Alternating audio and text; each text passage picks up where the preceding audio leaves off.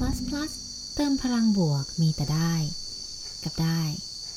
สวัสดีค่ะกลับมาพบกันอีกแล้วนะคะ สภาพร่างกายและจิตใจช่วงนี้เป็นยังไงกันบ้างเอ่ย สุขสบายกันดีไหมคะ วันนี้นะคะเราก็จะมาทำกิจกรรมกันเช่นเคยค่ะ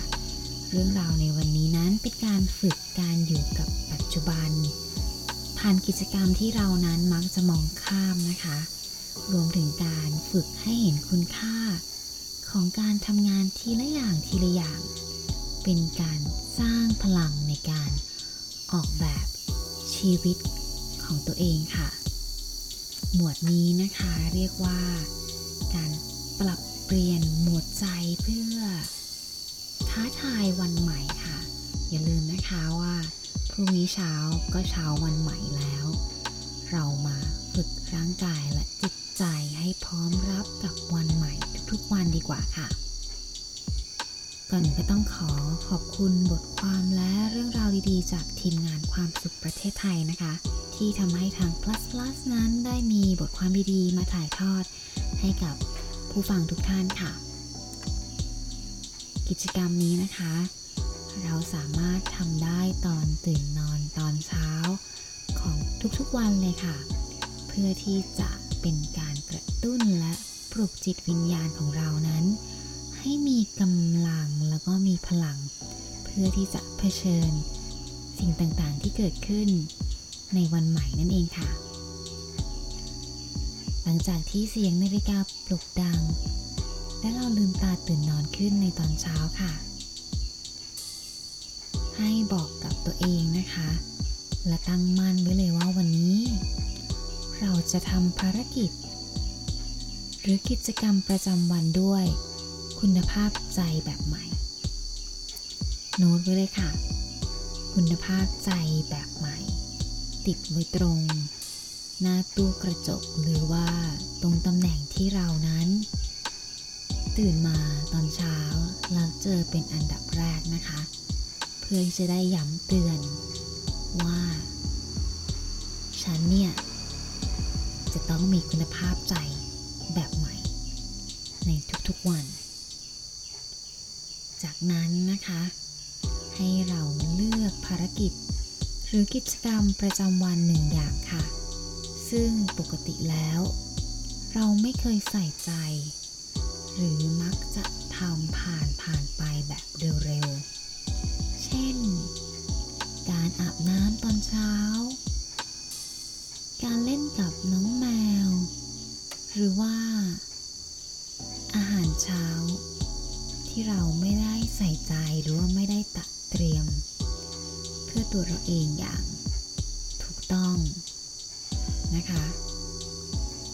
เมื่อตัดสินใจเลือกกิจกรรมที่เราคิดว่า เราไม่ได้ใส่ใจกับมันเพียงพอแล้วเนี่ยได้แล้วนะคะ ให้ท้าทายตัวเองค่ะว่า ตลอดวันนี้ จะทำกิจกรรมนั้น ด้วยการใส่ใจในทุกๆขั้นตอนทำอะไรก็ให้รู้ว่ากำลังทำอะไร ด้วยความรู้สึกสบาย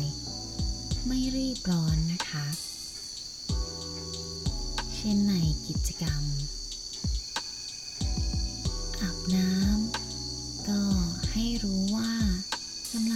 ถูบริเวณใบหน้า บริเวณแขนขาให้รู้สึกสบายใจค่ะ ไม่รีบไม่ร้อนนะ สังเกตความรู้สึกของตัวเองขณะทำกิจกรรมนั้นๆ แล้วให้จดบันทึกความรู้สึกและสิ่งที่ได้เรียนรู้ค่ะ เรามีความรู้สึก กับสิ่งที่เรานั้น ได้มองข้ามหรือว่า ละเลยไปนะคะ บางครั้งเราไปโฟกัสกับสิ่งที่ อยู่ไกลตัวเหลือเกิน จน เรานั้นลืมสิ่งที่อยู่ตรงหน้า คุณค่าความรู้สึก ไม่ว่าจะกับคนใกล้ตัวคนใกล้ชิด ต้นไม้ หรือว่าสัตว์เลี้ยง เราใช้เวลาที่รีบเร่งเกินไปหรือเปล่าคะ เราใช้เวลาที่รีบเร่งเกินไปหรือเปล่าคะ จนมองข้ามสิ่งที่อยู่ข้างกายเราไป เริ่มต้น วันใหม่ ท้าทายวันใหม่ ให้กับตัวเองนะคะ ให้ความใส่ใจกับ สิ่งที่อยู่ รอบข้างเราหรือว่าเรื่องราวที่อยู่ตรงหน้า ให้มากขึ้น จดบันทึกได้ว่ายังไงก็ อย่าลืมมาบอกเล่ากันในคอมเมนต์นะคะ ว่ามีอะไรที่เราหลงลืมไปแล้วบ้างเอ่ย พอมานับนับดูแล้วนะคะแอดมินก็มีเรื่องราวที่ หลงลืมและไม่ใส่ใจอยู่ เยอะพอควรเหมือนกัน คงต้องกลับไปท้าทาย และเริ่มต้นวันใหม่ ด้วยคุณภาพใจ แบบใหม่ พร้อมๆกันแล้วค่ะ เติมพลังบวก